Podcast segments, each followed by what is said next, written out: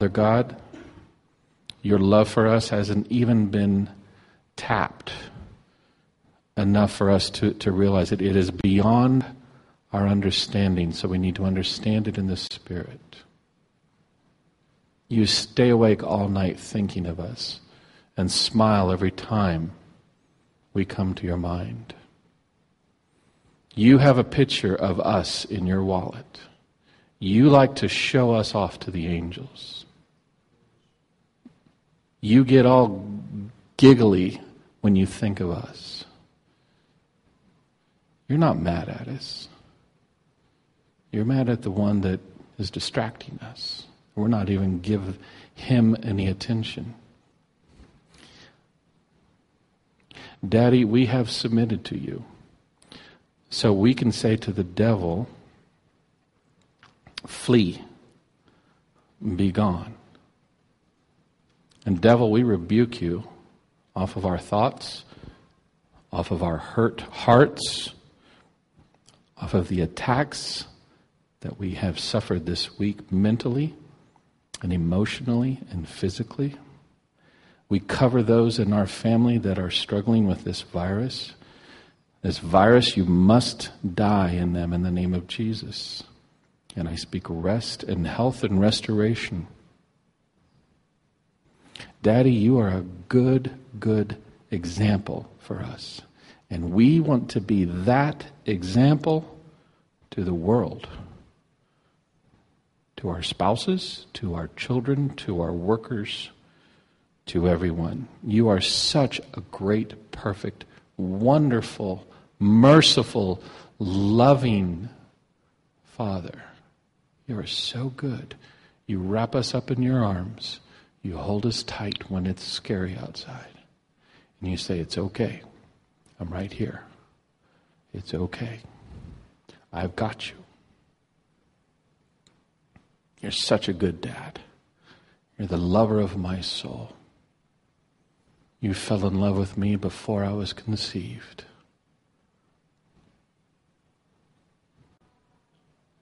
We focus and we magnify you. Holy Spirit, you're welcome in this place tonight. Baptize us again right now.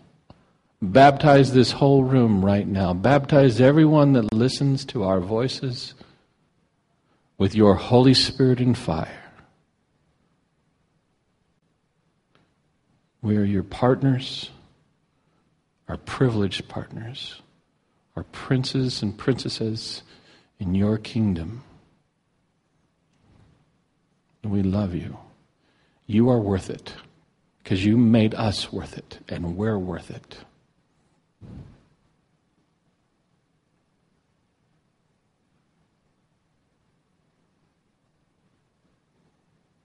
I set peace on our hearts. I assign peace in this place.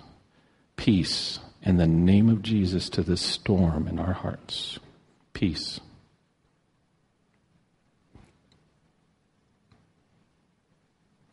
We magnify you, Father, in your precious name. Claire and I are going to be talking uh, together with, through this whole eight week seminar. We're going to be going through the holidays and into the new year. The Lord gave us this together. We're going to be speaking together. So we're going to be sharing the microphone. If you have questions, please write them down, and uh, we'll happy to ask questions like when it starts, say 7:15 for Lonnie. For seven, it's for the rest of us. But uh, no, man, I love you. I wouldn't do that in case I loved you. Um, so we're going to be sharing together, and Claire's going to uh, start out here. Um, does everybody have a handout? Okay. So we're going to start out with Revelation. All right. Well, first of all, I'm going to start out with how this came about. Um, you guys pretty much all know our kids, and even when they were a lot younger, uh, they were just serving or loving people wherever they were, going up and giving somebody a genuine hug, and people would say, "Oh my gosh, your kids are just so awesome. What are you doing? How do you how do you put that in them?" And James and I would kind of look at each other and go, well, we work hard at it, but how do you just answer that question? I mean, it's not a five minute discussion about how you pour so much into your kids. And so they said, well, you should write a book. And neither one of us had any desire at all to write a book, but it kept coming up and it kept coming up. And so one day we kind of looked at each other and said, I think it's time to write a book because it keeps coming up and it won't go away. And God is kind of saying, it's time to do this. So we did. And I think one of the key foundations that we wanted to get across that everything is kind of built on is this idea of the revelation and needing wisdom. Uh, neither James nor I was raised the way we have raised our kids. And so everything has come from the Holy Spirit. I mean, there are bits and pieces, of course, of our parents and the great things that they did in us, but a lot of it was just revelation of the Holy Spirit. I was an only child. I was a latchkey kid, no siblings. My parents weren't around a whole lot. I had a babysitter. Um, I raised myself a lot, um, just took care of things. My parents raised me to be independent. And so it's one of those things when I was a parent of little kids that were siblings, that were close together I had no experience with what that should look like, what it does look like. And I heard all kinds of things from the world about what it should look like and what it does look like, and you can't do anything about it. Um, but I didn't really like what they were saying. And I didn't really want my family to look like what they were saying normal siblings looked like. So I started asking God, well, how can we not make it look like what the world says it should look like? And so we just started asking as everything came up, just, Lord, I don't know. What do we do here? What should it look like? What do you want this to look like? And so we based everything on our parenting on James 1 5 through 6. If any of you lacks wisdom, let him ask of God, who forgives to all liberally and without reproach, and it will be given to him. Ask in faith with no doubting. And so we decided to do that and start our journey and just ask God when we didn't know. We asked Him, What do you want it to look like? What should we do here? So we started building a house. Um, but I'm going to let James talk a little bit more about that revelation. So. Like Claire said, we received uh, pretty much all of this through the Holy Spirit and through revelation. Uh, David Galligan and I have been talking a long time about this, this idea of revelation. And something that is revealed is already there, we just haven't seen it yet. Or there is a, say, a curtain, or it's, I, I say it's like under a box. Okay? These hidden truths that are already there, they just need to be revealed or put a light on it. Um, you're not going to get any of this unless you get a revelation from the Holy Spirit. Um, I appreciate you all showing up, but most of you guys are very faithful showing up on Wednesday nights. But you haven't driven across the country to see this wonderful seminar, especially you guys way in the back and in the balcony. Um, but if you guys really want this for not only your family, your kids, but like the poster says, it's parenting the disciple. If your kids are already grown, or maybe you don't have kids yet, we're all called to make disciples. And we found the parallel through parenting and discipleship. There are truths that go with both. Okay? If your kids are about to leave the house, or if you're just starting your family, you can still be a disciple. Now, raise of hands who's a disciple in this room? Everybody. Good. Thank you, Dwight. Bringing up the rear. Everybody is called to be a disciple, and we know that. But we're going to start every, uh, every chapter of this seminar with asking God for revelation. Not me. You guys are going to be asking God for revelation, okay? Uh, there's two things that I have found when, when I get revelation. I have done two things. I have been a seeker, or I have been pursuing these hidden truths. When our kids are freaking out, I would go to the Lord and pursue His truth. So you need to be a seeker of revelation. And then, number two, you need to ask specifically God, what is your truth in this? I'm discipling this person. I don't know what to do. My child is acting this way. What is your wisdom in this? We're going to take just 20 seconds and you privately ask the Lord for revelation tonight, specifically for your heart, for our first part, which is called covenant love. I'm going to take a quick break.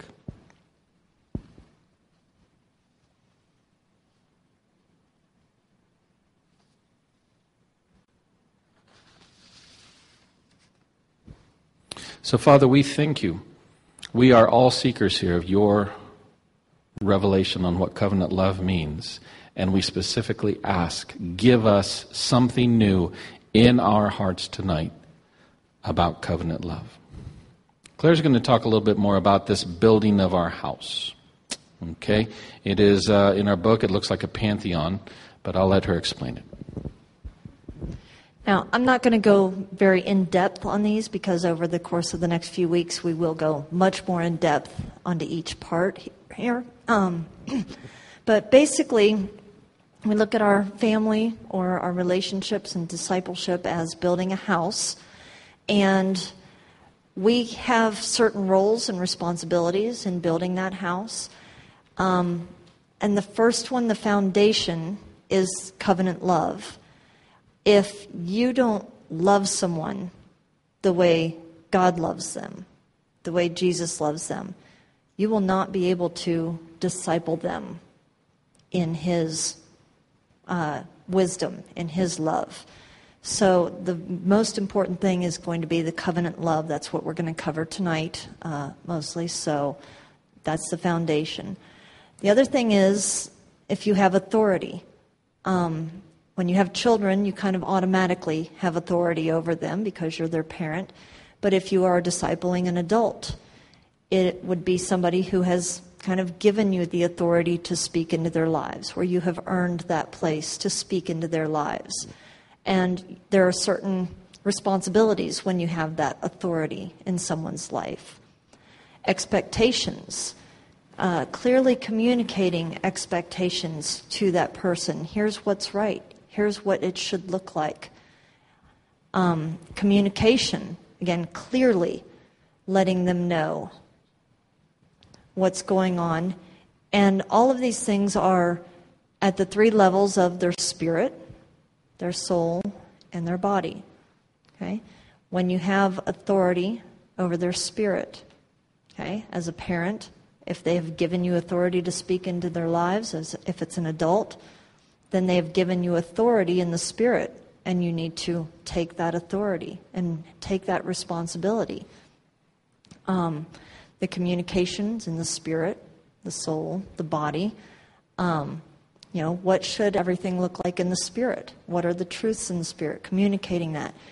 What should their body, what should they do for healthy habits in just general life? Okay? Their emotions you know, are their emotions out of control? You can uh, take authority over that. Um, and then the next one, modeling behavior. This is really not so much a fun one because it really holds you accountable for what you're doing. And sometimes, you know, we've looked at our kids and hated what they were doing and going, oh, wait a minute, I think I modeled that for them, and that wasn't really such a good model. And we need to fix that in ourselves first, and then fix it in them. Um, and then discipline. Discipline is different than punishment. Uh, you may have heard that discipling or discipline is leading somebody or teaching them the way that they should go. And so there are different methods to help them understand what they should go. And then rules versus relationship is another, uh, like we have it on there, it's the roof and it's the covering over everything. If you have the relationship with someone, whether it be your children or whether it be an adult that you're discipling, then that's the most important thing. Okay, the rules may be there and there may be certain rules, but if the rules get in the way of your relationship, then that's going to cause everything to be unprotected and it will not allow you to have a healthy whole house. Okay, so like she says, we're going to start with the foundation or covenant love. This is what we build all the rest of these things on. We have pillars or walls, we have the roof, but if you don't have a proper foundation, none of this is going to matter. Foundations. Have you ever walked into somebody's house and say, wow, you've got a wonderful foundation? No. It's, it's hidden by carpet or tile or something like that. Do you ever see these signs out in, in people's front yards? It's the Foundation of the Month Award. No. Why? Because it's kind of assumed. But in Texas, do we have problems with foundations? Absolutely. With all this rain and dry and rain and dry, it's all over the place. And what happens when our foundation isn't right? What happens to our walls? Cracks, right? Even the roof could crack and maybe leak and whatever. Incredibly important. Foundations are ugly. They are. It's not what people come out and take a picture of. They are. Uh, they're not seen, but you know when it's not working. They are necessary, but they are emotionless as well. Covenant love here is not gooey, fun, snuggly love. It is hard as a rock, foundational truth. It is a decision you make that's going to last your lifetime, that will be hopefully transferred to the life of your child or your disciple. Foundations are necessary, but they are emotionless. All right, let's get into covenant love here. What is it? Definition of covenant love. You all remember last week uh, Ray talked about Abraham and God in Genesis 15, where they divided the uh, animals. Uh, darkness came onto Abraham, and then God Himself, with this smoke and this furnace, walked through and created the covenant Himself. He fulfilled, He made the covenant, and He fulfilled the covenant with Abraham. A covenant is a lot different than a contract. Contract is if you do something, then I will do something. Okay, a covenant is 100% and 100%. That should be number one under your covenant love. What is it? Okay? 100% and 100%. When Claire and I make a covenant, I am all in. I will do it all, whether she does anything or not. When she's in a covenant, she will do it all, even if I don't do anything at all. If I have a covenant with you, if we decide to build a thing, a covenant, I will do it all, even if you don't do it. That's what God has with us. He says, I will come and die for you, whether you receive me or not. I will pay the complete price, whether you flush it down the toilet. I will do it all. This is the kind of relationship with we, we have with our kids. It's not, if you do this, then I will do that. If you're nice, then I'll be nice to, to you. No, I'm going to be nice to you with authority, whether you're nice to me or not. I'm going to establish the rules here with, you know, authority, but whether you want to or not, I am in covenant 100% with you. Okay? The idea of covenant is a bit foreign to Western thinkers. We're more of a contract society. The contract says, if you do something, then I will do something. Um, number two would be contract, and then the contract uh, says that if you do something, then I will do something. Number three, covenant love is extremely costly. It will cost you not only money, but it will cost you time. It will cost you your way. It will cost you your pride. It will cost you your energy. When you're in it 100%, like Claire and I with our marriage, we're in it 100%, and many times we don't want to do the things we have committed to do. You guys know how it is. You push through that because you have covenant love, and this goes with your children's too. Number four, you cannot give covenant love expecting covenant love in return. It is a one way proposition. It's a complete sacrifice, a gift. And many times it's very difficult to love this way. Like a mother to a child. When a, when a child is first born, can the child give love? No, it's all the mother, right? What is the mother expecting in return? Nothing.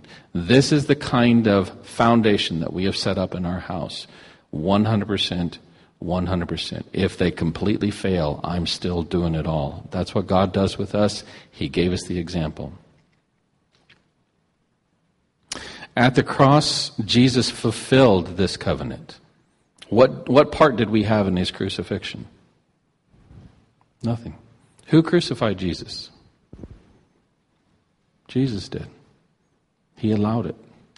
Sure, the Romans pounded the nails and the, the Pharisees accused him, but Jesus actually crucified Jesus. He fulfilled the covenant so that we could have what? Access to the Father, right? We could have relationship. And that's why we have covenant love for relationship. Okay, why should we operate in covenant love? Without covenant love, there is no contract love. I'm sorry, without covenant love, somebody wrote these notes really weird, so I'm going to have to get after that secretary of mine. Without covenant love, there is uh, contract love. And contract love, in contract love, someone will fail.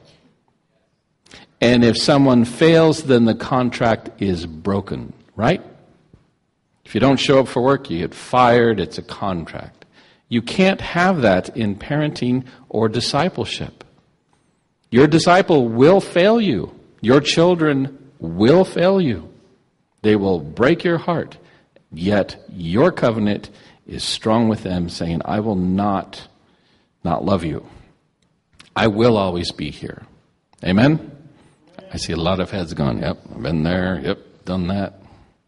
Number two, it's necessary to have a foundation that everything else rests on. You know, Ray's a builder. Ray, don't you love a great foundation when you're setting walls and not all these things like that? You have to make all these adjustments and stuff if you put money into good rebar and good uh, supports and and have the right kind of concrete, set at the right temperature and let it set right, it makes the rest of the building incredibly easy. The straight two by fours go down, the walls go up straight, the plumbing is all true, but you got to put time into the ugly, unseen cold block of concrete that nobody will give you any praise for. All right? It's the hard part. This is the hard part, people.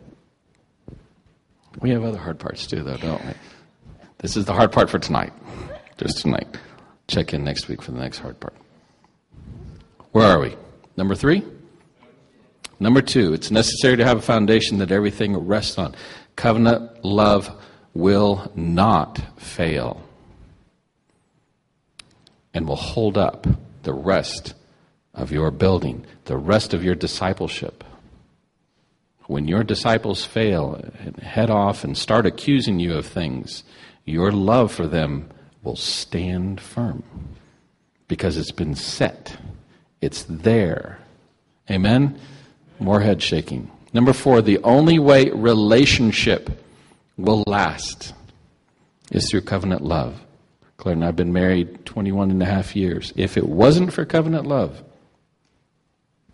we wouldn't have made it. We would have split.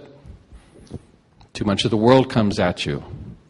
Too much pride. Ray talks about his early marriage. Without covenant love, relationships won't last. You have to have it in discipleship and with your children.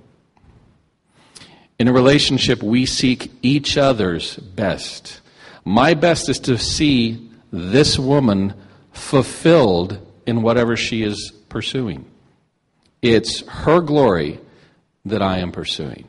Now, guess what she's doing to me? It's her best, it's her honor to see me fulfilled in whatever I'm doing, to see me glorified. That's what the Father does with us. He's glorified when we're glorified. We're like, oh, I'm glorified, so I glorify you. Back and forth, back and forth. Covenant love. The reason for this kind of relationship is intimacy. Intimacy. The reason you build a foundation. Have you guys ever been by a, um, a lot that's kind of overrun with weeds, but there's a foundation there? They ran out of money. How sad is that? It's like, I wonder what the house would have been like, right? The reason you build a foundation is not just to leave it out there, but to start building stuff on it. And that building is intimacy. Number six, six, the reason for intimacy is to reproduce ourselves. Wow. Somebody give me an amen on that one. To reproduce ourselves. Why am I experiencing the love of God so that I can take that and reproduce it through a disciple. Why do I create a house for my for the husband and the wife to come together to reproduce children? But you have to have that foundation, right? And their children and their children and grandchildren and all the rest. That's why we go through all this, people. That's why the Lord, one of the reasons the Lord came is so that we can reproduce our life our spiritual life. Question Answer this on your own. Do you think you could do this with your children or disciples? Okay, Claire is going to talk about the covenant love in our house. Um, I'm not sure exactly how long ago it was, but it's maybe been five or six years ago by now, something like that. Um, we we did studies on love in the past and how important it is and what it looks like. But James came up with this one short phrase that really hit home to our family.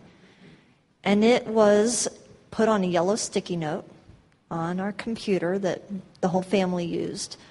And the yellow sticky note read, Love is doing all, expecting nothing in return.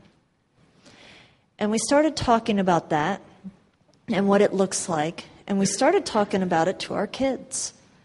And you know, five five years ago or so, you know, Jessica was 15, Jonathan 13 or 14, Jordan 11, you know, around those ages, and start communicating to your kid that love is doing all expecting nothing in return, that's a little bit difficult for some young teenagers to figure out what that looks like.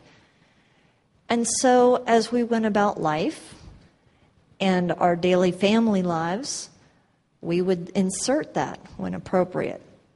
I know your brother's bothering you, but he needs you to do this.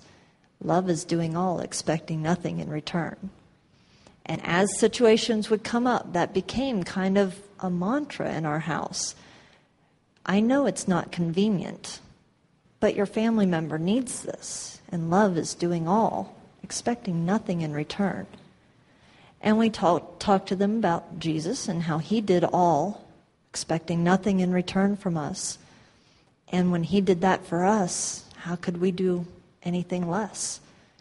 If we want to show the love of Jesus to somebody, we have to sacrifice and we have to do love without expecting anything in return. And covenant love says we both will do it all. When you are in a covenant love situation with somebody, we both do it all. If one fails, the other picks up the slack and accomplishes the agreement. And this is foundational to raising the kids or your disciples when you love them even though their life is messy, even though they're not acting how you want them to. You're there. You love them no matter what. Okay? Covenant love installs confidence in your child or your disciple. Man, I really messed up and they still love me? Hmm. It's a safe place. I can be real. I can open up. I can confide. So it builds confidence in them. And it's true for discipling adults, letting them know that you will always be there to support them, no matter what they do. It's okay to tell them that the behavior is not okay, but you'll still be their friend. You'll still be there for them no matter what they do.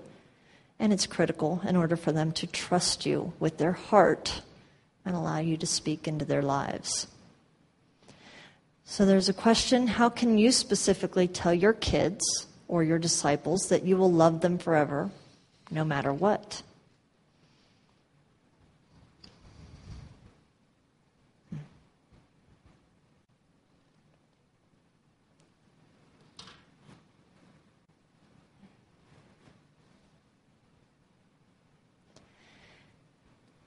If you imagine a time that your commitment to love your kids unconditionally will be challenged, then imagine yourself following through on loving them no matter what. What does that look like in your house, in your relationship with that disciple? When they mess up, how do you react?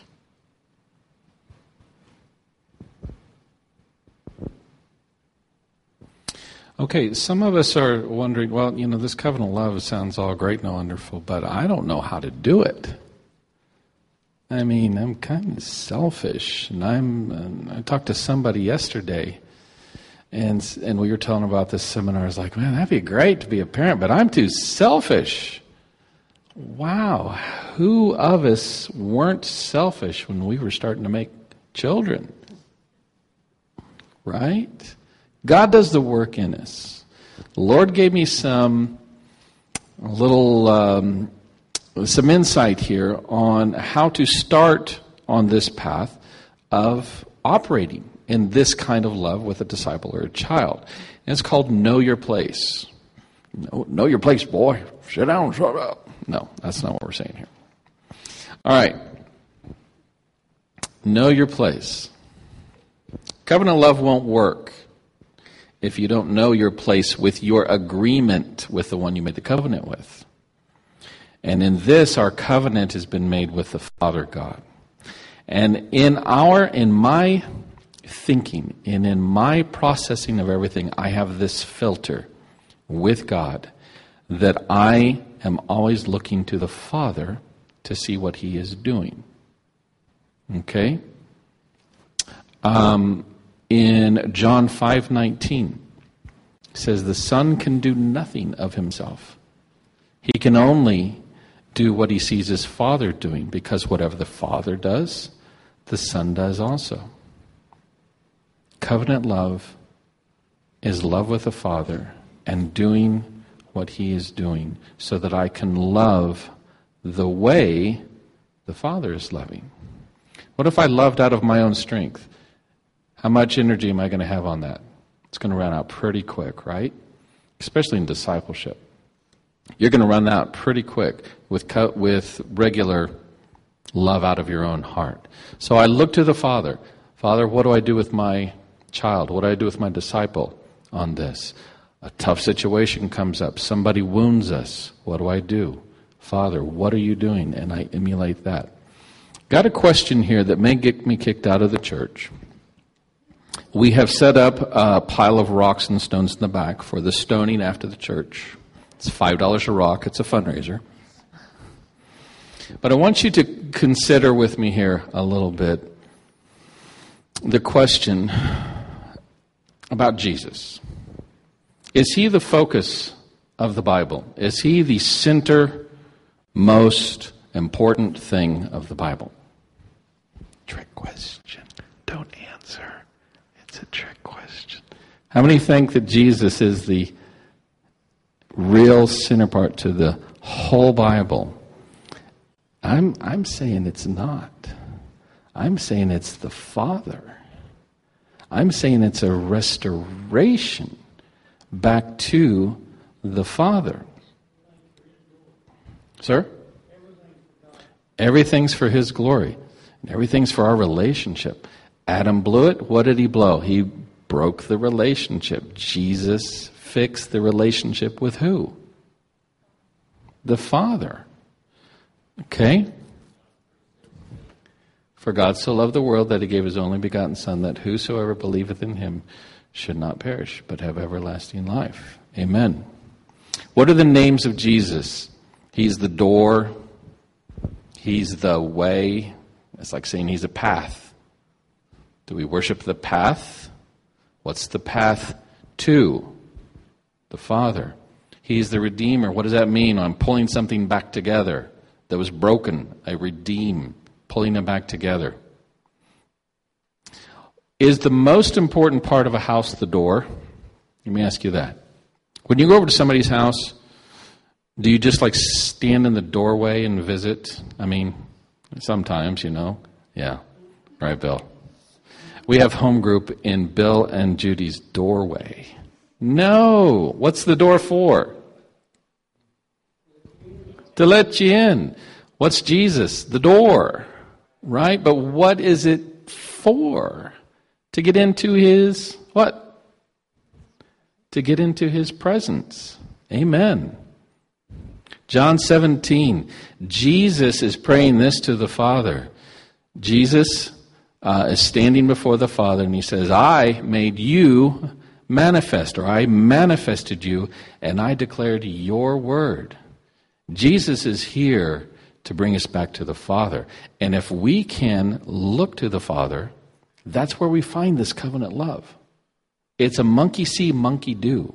I mean, it's really that simple. But we have to pull aside all of this trash that we've been thinking that I have to do it on my own or some kind of religious uh, binding. My argument to you is that the most important symbol in the Bible is not the cross. Oh my God, he said that. but it's the veil that was torn from the top to the bottom in the temple. If anything, we should have in churches a veil that's ripped open. Why? Because it gives us access. A cross was the key to the door. But what's the real important part is that access. Amen? Put the rocks down. So, what number was that? That was at the very top there. But the veil was torn from the top to the bottom. The cross was the door. The open veil revealed the Father to us and giving us all access. Amen. I don't have relationship with my with my family in the door of our house. Right? I have it inside the house in his presence. Full access to the house. Say full with me everybody. Full access. If, if you're a member of my family, you can go into every nook and cranny of my house. And that's what God wants us to do have every nook and cranny. Amen? Amen. All right, Luke 9.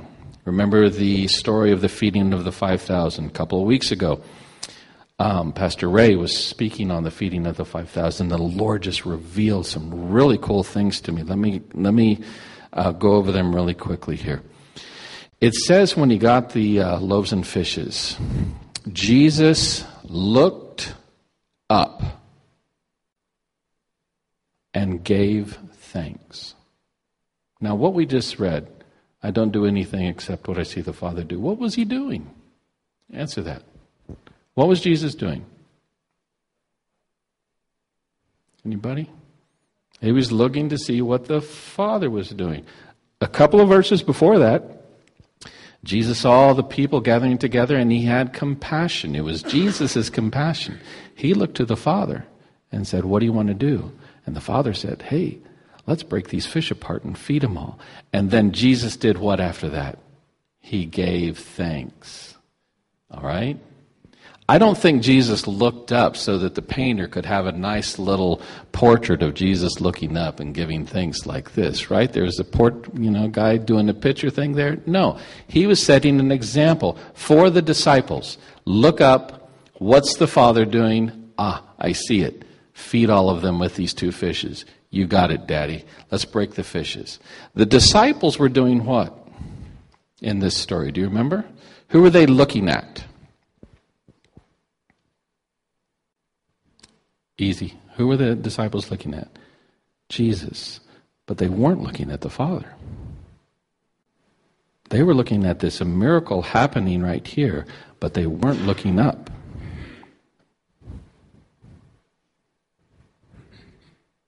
Right after that, they went out into the boat, and this is when Jesus approached them on the water.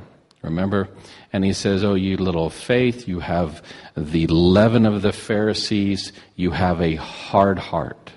Here's my argument to us, to, to us to think about. The leaven of the Pharisees is relationship through rules, where Jesus was saying the relationship is through seeing the Father. If you want a covenant love, if you want that soft heart, who wants a soft heart here? Then you look to the Father. You don't even look to this man over here. He's going to guide us and shepherd us and everything. But you look to the Father to soften your heart. If you want rules and regulations, they're all over the place. But if you want a soft heart so that you can be the discipler that you're supposed to be, so you can be the parent that you're supposed to be, when things get tough, when there's screaming in the house, when there's disaster, when there's 5,000 people to feed and you only have two fish, you look to the Father. You don't freak out, you seek out the Father. Under Luke 9, number one, the Pharisees, the leaven of the Pharisees, they hardened their heart. The leaven of the Pharisees is relationship through rules. Jesus wants us to look up to see the Father. The leaven of the Pharisees is a mistaken identity. We hear about uh, identity theft all the time. This is where, well, it's the rules. It's time before lunch we've got to say a prayer because Jesus did. No. He gave thanks because he saw what the Father did. The key, if we stop at Jesus, and say, Jesus is it. That's the only thing. I think we would have missed the point of him coming. He came to restore us to the Father. And he says, look to the Father for covenant love. Number seven, to please Jesus, he wants us to look up and see our identity so that we can see what the Father is doing knowing our identity is in the Father. To please Jesus, He wants us to follow His example and not Him. Now, think about that a minute. I want to be a follower of Jesus. Okay. He says, look to the Father. This is kind of mature thinking. Jesus had to leave the disciples so that somebody else could lead them and comfort them. Who was that that came and led them? The Father's Spirit. Am I right in that? Am I stretching it? The Father's Spirit. Jesus had to leave. So when our children are growing up, when our disciples are growing up, it is our highest to point them to the Father. Don't be like me. Don't be like mom. Don't even be like Pastor Ray. You look to the Father. You look to see what He's doing. Right now, our kids, they're considering different directions, different ideas. And we say, What is the Father saying to you? Now, are we still their authority in their life? Absolutely. Are they going to make mistakes? Absolutely.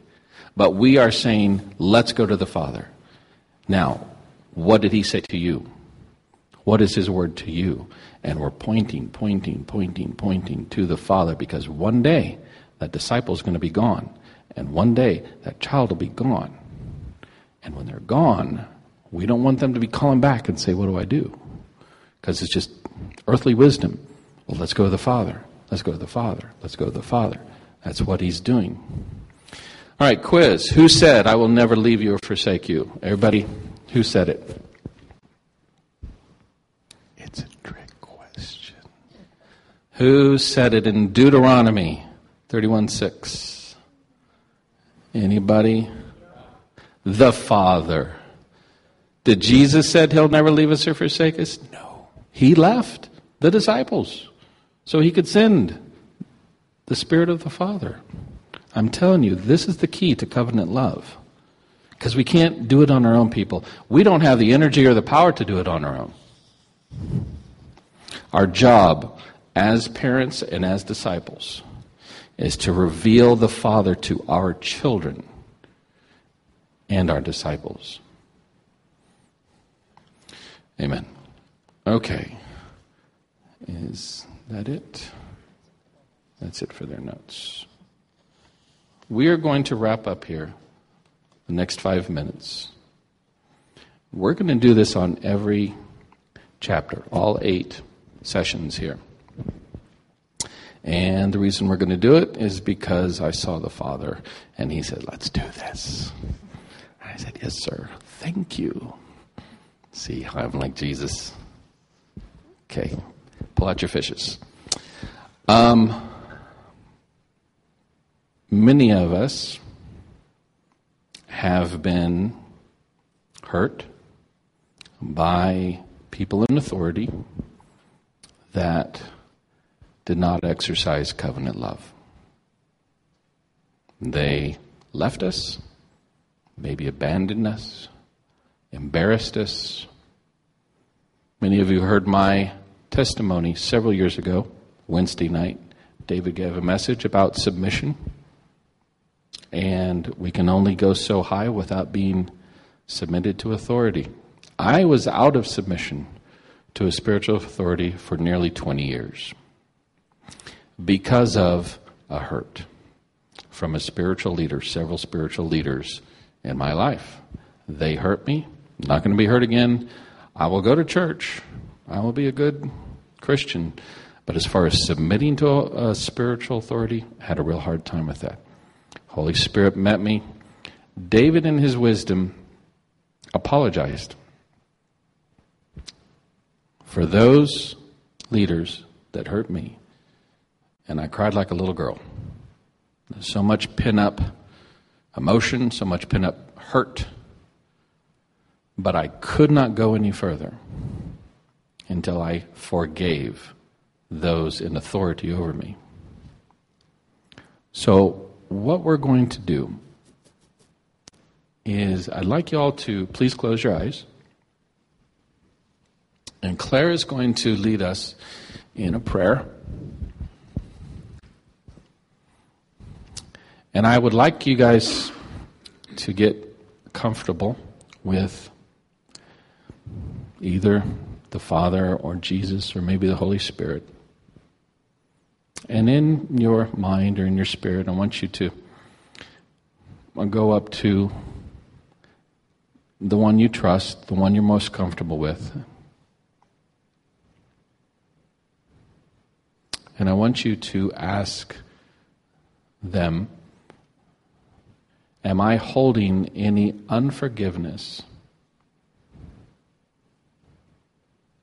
for a parent, for a spiritual leader?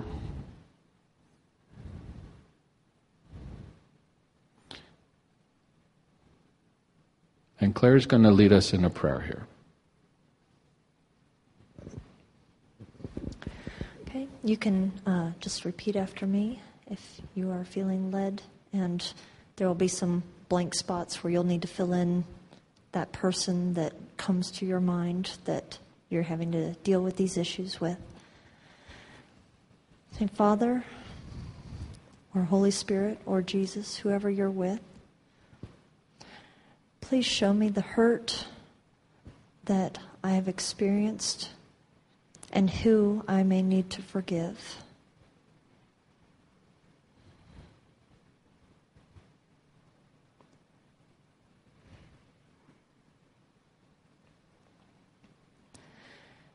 I choose to forgive that person. I release that hurt.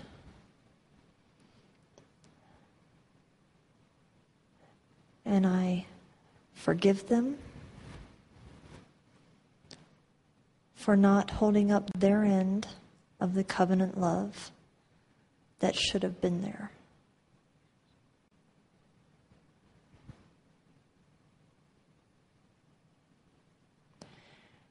I ask that you heal that part of my life. I ask that you reveal to me your covenant love for me.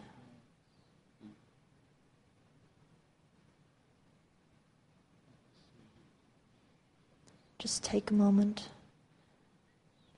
and seek that revelation of what that looks like.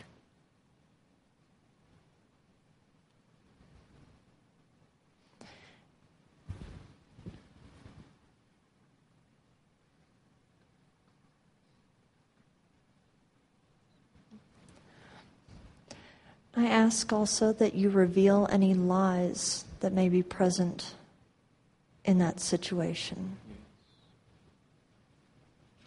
And we rebuke those lies.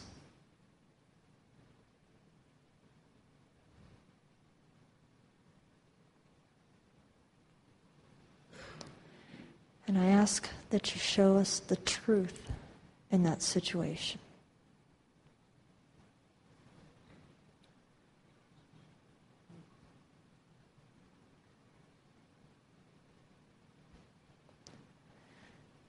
Lord, we thank you for your covenant love for us. We thank you that we can look to you and see what you're doing and operate in that same covenant love that you have shown us.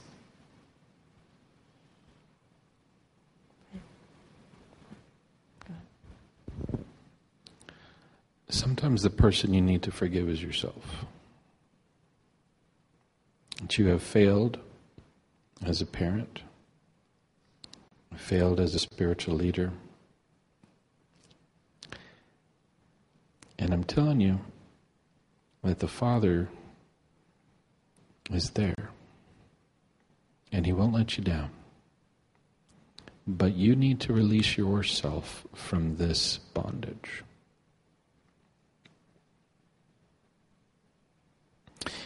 There's no feeling in it. It is an act of your will.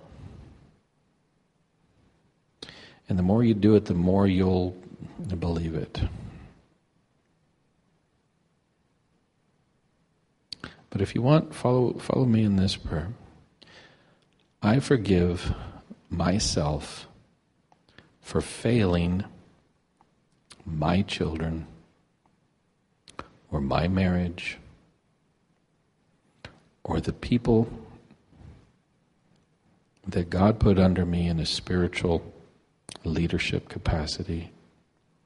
I forgive myself and I release myself from that condemnation and that bondage. And the lies that come with it are no longer allowed to talk to me.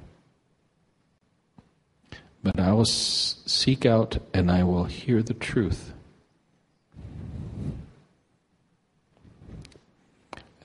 The truth is that I am a good father because I look to the Father and I have been forgiven because Jesus paid the price for my mistake as a leader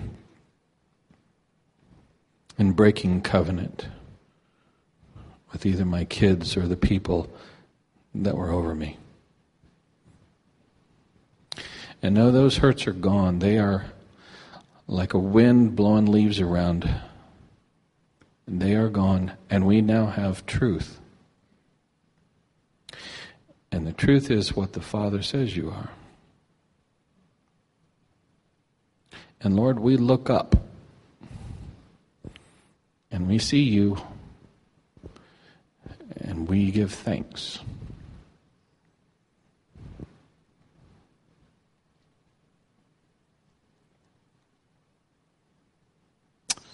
In Jesus' name, amen. Amen. Okay, next time we meet, we are going to go over authority in the body, in the soul, and the spirit. Amen. Love you guys. Tune in next week when you'll hear Claire say. Thank you.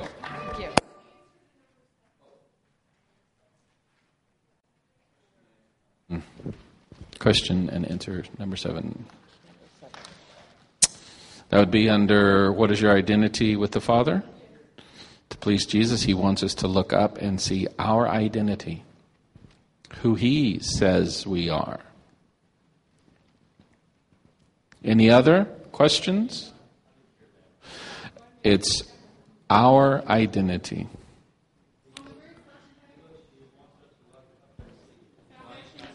Our, our identity. Who He says we are, not who we think we are, not who the world says we are, not even who maybe my physical mom and dad say I am, but what does He say I am? Our identity. Judy? And emotionless. When we're building this covenant love, it's like building a slab of concrete. There's no emotions in covenant love, there is a decision. I will love 100% whether you love me or not. There's no fun feelings in that. Any other questions? Uh, yeah, let's see. Uh, got change for a 20. If anybody would like any prayer or uh, agreement with anything after the message, uh, we'll be up here.